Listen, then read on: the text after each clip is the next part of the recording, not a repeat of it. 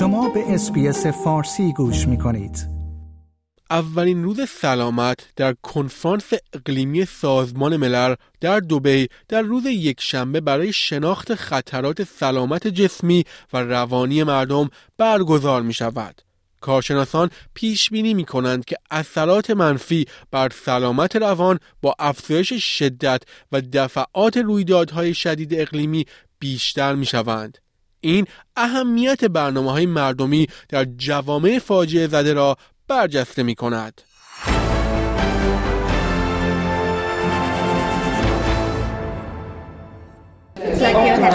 یک دور همی ساده برای یک لیوان قهوه و یک تکه کیک. این گرد همایی در مرکز اجتماعی ریچموند در سیدنی بزرگ غربی فرصت هفتگی برای مردم محلی است تا با هم گپ بزنند و با یکدیگر آشنا شوند. این بیرگیت والتر مدیر مرکز است. I think community centers are really an essential part in connecting the community, in building and sustaining a resilient and strong community.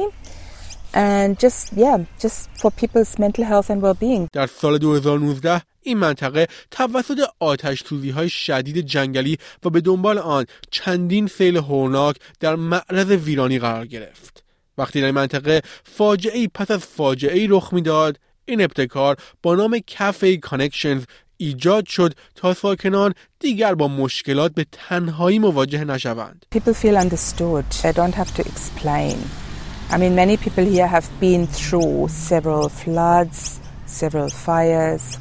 Some people, depending on where they live, once it starts raining, the anxiety starts to rise. You know, once there's bushfires happening or bushfire weather, the anxiety starts to rise. People understand because we've all been through it. به گفته مؤسسه بلک داگ بین 20 تا 50 درصد از کسانی که یک رویداد اقلیمی غیر قابل پیش بینی یا شدید را تجربه می کنند می توانند سطوح بالایی از اضطراب، افسردگی، افکار خودکشی یا اختلال خواب را تجربه کنند. در سالهای پس از فاجعه 10 تا 20 درصد از آنها ممکن است دچار PTSD شوند.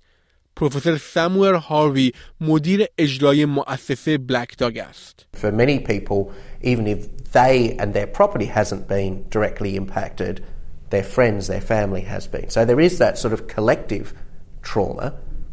But the flip side to that is when we now think about resilience, we don't think about it so much at an individual level. It, it, operates at a group level. And so, where you've got communities who experience something together, that collectiveness, that, that's a great strength.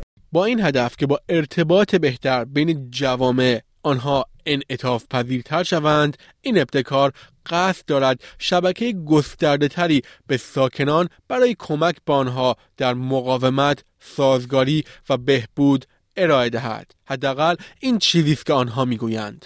We came down and we made some good uh, acquaintances and friends, which are people that we can, in future, when there's more, hopefully not too many, uh, big issues and big problems, we can reach out and help and maybe even be helped ourselves. Get a different perspective from life. It's not about the crisis you're in. It's it's more about come as you are and have a good time, talk about it, and they understand. Well, you don't feel alone, do you? If, if you're with a group of people and someone says, Are you okay? That can make a big, big difference to a day. To how you feel and not being scared. And knowing someone's out there for you or you for them. شنوندگان گرامی این گزارش همکارم جنیفر شرر از SBS نیوز بود که من نیو صدر از اسپیس فارسی تقدیم حضورتان کردم.